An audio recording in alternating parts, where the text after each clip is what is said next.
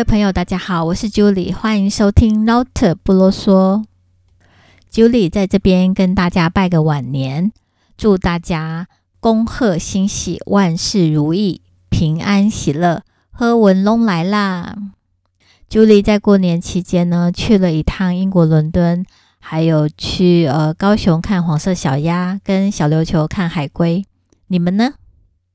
过年期间呢、我想大家有在追踪呃新闻的话，就知道说过年期间呢，呃，作家黄大米他也是个网红啦，他去参加加利利旅行社意大利的十四天吧，十四天的旅游团。结果呢，在佛罗伦斯住的那个旅馆让他非常的不满意，因为他觉得房间很小，而且呃浴室的那个玻璃门啊都不能够紧密，所以让他洗澡的时候呢，水都会淹出来。所以呢，他就在网络上呢录影说，哦，他每次洗完澡呢都要趴在地上抹地，就是因为洗澡的时候都会把地板弄得都湿，都淹水。而且呢，还要连住三个晚上，所以让他非常的不满意。而且呢，他认为说他付了二十一万，然后两人一间，等于是两个人有四十二万的团费，竟然让他们住到这么烂的房间，所以他非常的生气。他把这个呃事情呢泼在网络上，结果呢就引起很多的人呢反而。对他的一些攻击，认为说啊，其实欧洲本来就是这样啊，他们很少在洗澡的，而且他们洗澡的习惯，通常那个浴室不会，外面不会有排水孔，所以都要在那个淋浴间里面好好的洗，免得水都会喷出来啊。他们就觉得说，哎，黄大明有什么好大惊小怪的？而且呢，就是在演什么戏啊？在浴室地板上抹地，好像太戏剧化了。所以呢，就很多对他的批评呢，就铺天盖地而来。那黄大明呢，他也觉得很气愤呐，因为他觉得说，为什么他对旅行社的呃服务不满意就不能说呢？其实啊，一整件事情，我觉得其实黄大米也没错啦，因为他对于这个。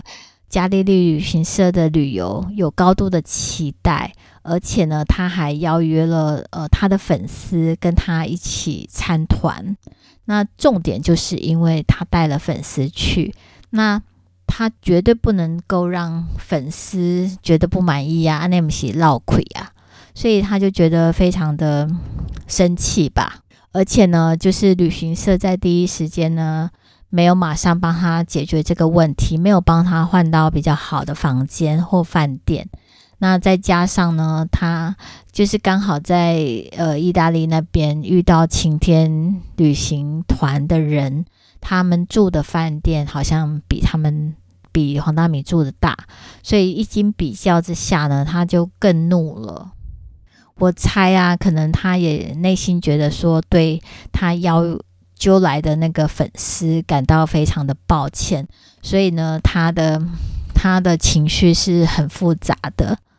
那因为呢，在网络上啊，就一直反正过年没什么好报道的，所以呢，媒体呀、啊，各家媒体啊，就是一直报道他的事情，然后一直去访问他。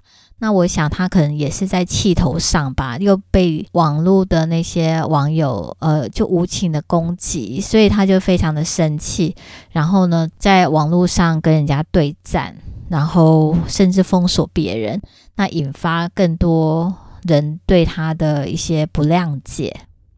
很多人呢都笑他说啊，又怂又俗气又没文化的大妈，然后。根本不懂得欣赏欧洲的文化，只想要住什么有浴缸的浴室啊，吃好的，然后只会逛星巴克，不懂得欣赏一些古迹，点点点。英文不好，没有办法自助游，才参加旅行社，又要在霸凌旅行社，对他就是反正极尽的一些侮辱吧。后来呢，他们那十四天的旅行团就是回到台湾结束了行程。那黄大米呢，因为不服气，所以呢，他就留在欧洲，说他要去自助旅行。呃学习独立，所以他就接着就从呃意大利前往瑞士跟德国去玩。那旅行团的呃领队呢，回到台湾之后呢，也发了一篇长文解释这一整件事情。那网络上呢，就是说大家都称赞说啊，这个领队很高 EQ 啊，回答得很好。重点就是说，因为这个领队呢。呃，很专业。他等到整团回到台湾旅行结束之后，才公开说明这一整件事情。他也不想要影响同团的其他的团员，影响他们的权益。呃，这个领队呢，主要是说，其实旅行契约上本来就有载明说。呃，这整趟旅途旅行会呃住哪些饭店？其实每一个人都可以上网去查这个呃他们要住的旅馆的情况，就是同意了才签约才付钱的。所以他觉得黄大米没有必要在呃那边再耍脾气或生气，因为旅行社没有骗他，事前的行程表早就告诉他会住这些饭店。那他有什么好抱怨的呢？那领队也说啦，他在现场呢也有尽力的安抚黄小姐，但是呢，嗯，黄小姐接不接受，那当然就是另外一回事啦。反正呢，一整件事情呢，我就觉得是，其实是，嗯。黄大米跟旅行社沟通不良，再加上黄大米他的心理压力很大吧，因为他带了粉丝去，他总不能丢了面子吧，因为他号称要给粉丝吃好、住好、穿好的，所以住到这么小的房间，会让他觉得啊、呃，很很不好意思。那我觉得有些网友讲话也太毒了，嗯、他们就批评，呃，黄大明没有文化啦。可是实际上，他以前好像是在媒体有当到媒体的主管，而且呢，他曾经是嗯，辅、大公关公关部门的主管，所以呢，他很会瞧事情啊，说很会说话，而且他的文笔。有一定的程度，我相信也是蛮好的，所以才有办法处理，嗯、呃，当记者还有处理这个媒体事务这一块。那他后来呢，是因为在网络上，呃，开团购，然后赚了很多钱，后来他就辞掉工作。据我了解，他好像他好像没有读什么很好的学校啦。也没有读得很高，然后后来他好像比较有钱了，想要洗个学历去读正大 EMBA，但是也没没读毕业就离开了，所以也没拿到学位。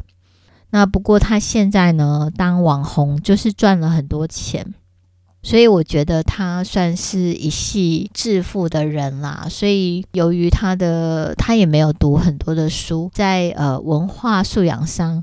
可能比较欠缺，那他就像一般的很平凡的普罗大众，然后呃突然有钱了，他觉得有钱可以买很多东西，包括他前一阵子他就花钱去菲律宾游学，想要学他的英文。近几年呢，也开始到处旅游，因为他想要增广他的见闻啊，想要学习独立吧，所以。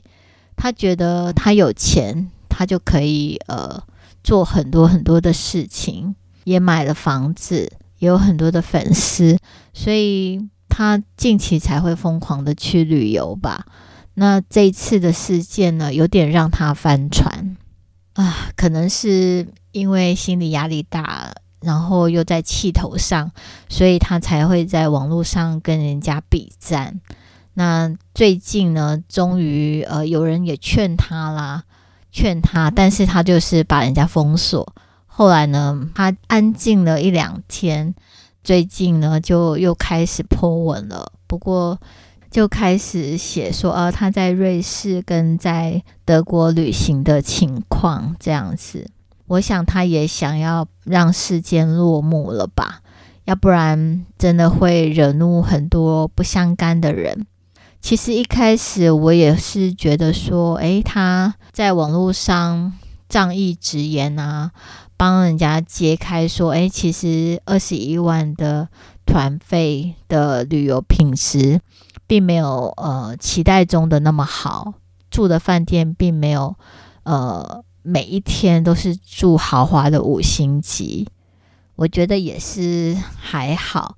他算是也帮一些人说出旅行社的一些内幕吧，但是后来不知道为什么，我想也许旅行社也有他的一一群人脉吧，所以慢慢慢慢风向就变了，就他就整个大翻船，也算是有点倒霉啦。那我相信呢，以他的高 EQ，而且过去。在媒体工作那么久的经验，他应该能够圆满的下庄，可以处理好这件事情。反正呢，时间一久，大家过完年假回回去上班，就没空再去关心他的这件事情了。唉，反正人总是会有这种网红不小心，就是会有这种被延上啊翻船的情况。过完年假，我是从高雄回到台北上班，嗯，然后呢，我就搭自由座，在呃搭自由座的时候，坐我旁边的一位女生，她也是跟我一样北漂到台北上班。那我在车上呢，跟她聊了一整路，我觉得。还蛮有趣的，其实人与人之间的缘分就是这样子。我跟他聊哲学，还有聊我看的一些嗯呃 YouTube 频道和听的一些 Podcast。那刚好呢，他呃的所学跟他的兴趣跟我有部分是雷同的。所以我们聊得很开心。最后呢，我们聊到呃，我们相互知道的美食。他介绍我去公馆有一间呃法式的咸派，呃，改天我一定要去吃。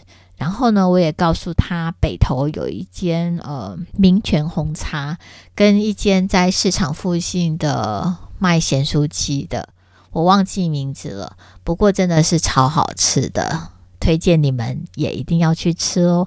稍微 Google 一下北投市场附近的什么炸咸酥鸡、炸物的店，还有那个明泉红茶。我觉得明泉红茶比那个无忧茶、那个高级红茶还要香醇好喝，推荐给你们喽。